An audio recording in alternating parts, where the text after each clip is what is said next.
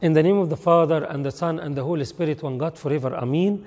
Dear everyone, this is the fourth Sunday of Baba, and the story of the Gospel was raising up the dead of the widow of Nain.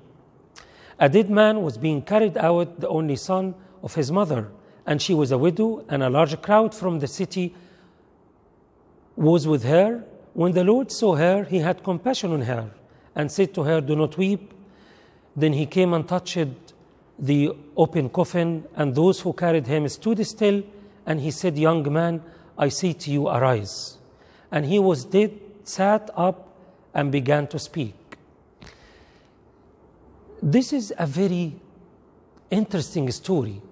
As the dead man did not ask, and no one asked the Lord to raise him up, but the Lord walked in the opposite direction of the funeral and touched the coffin.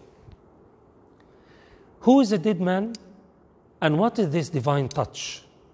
The dead man is me and you when we live in sin for a long time, not aware that our, we are spiritually dead. Listen to what the Lord said to one of the bishops in the Revelation chapter 3 You have a name that you are alive, but you are dead. And in another time, he said, Let the dead to bury their own dead.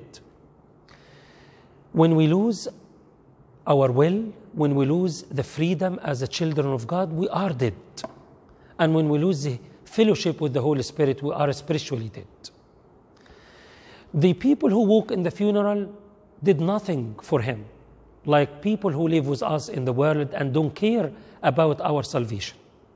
The only one was weeping his mother, and she was a widow. This is exactly the church. She is the one who weep for our salvation and raise prayers for us. And the Lord had compassion on the church when we all pray for someone who have gone astray and give him life. I want you to think of what is this divine touch. It is a power coming from the Lord. You know the jump leads when a car battery is dead, you connect the jump leads to another car and then the, the dead battery will start. This power comes from the Holy Spirit.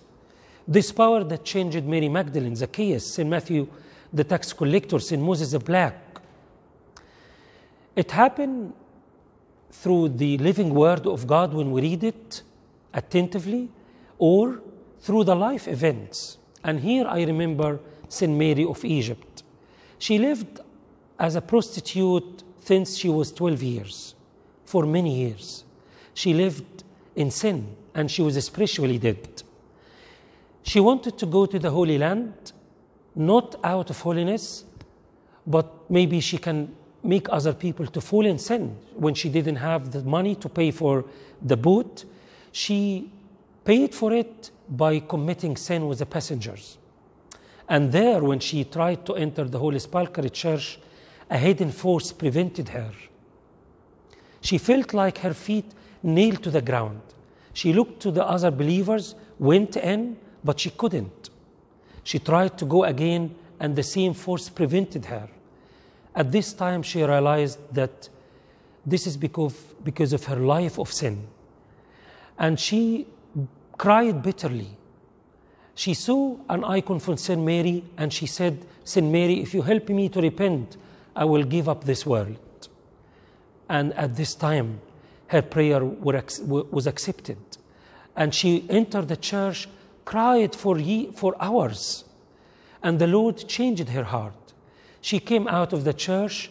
She didn't know what to do. She heard a voice saying, Cross the Jordan and you will have glorious rest. Then the Synaxarium told us that she spent 45 years in the desert as a hermit and she became a great saint in the church. Please be like St. Mary of Egypt. Be sensitive to the little touch, the divine touch that God make in your life. Don't harden your heart like Pilate, Pharaoh, or King Herod. They all saw the Lord but didn't change. And glory be to God forever.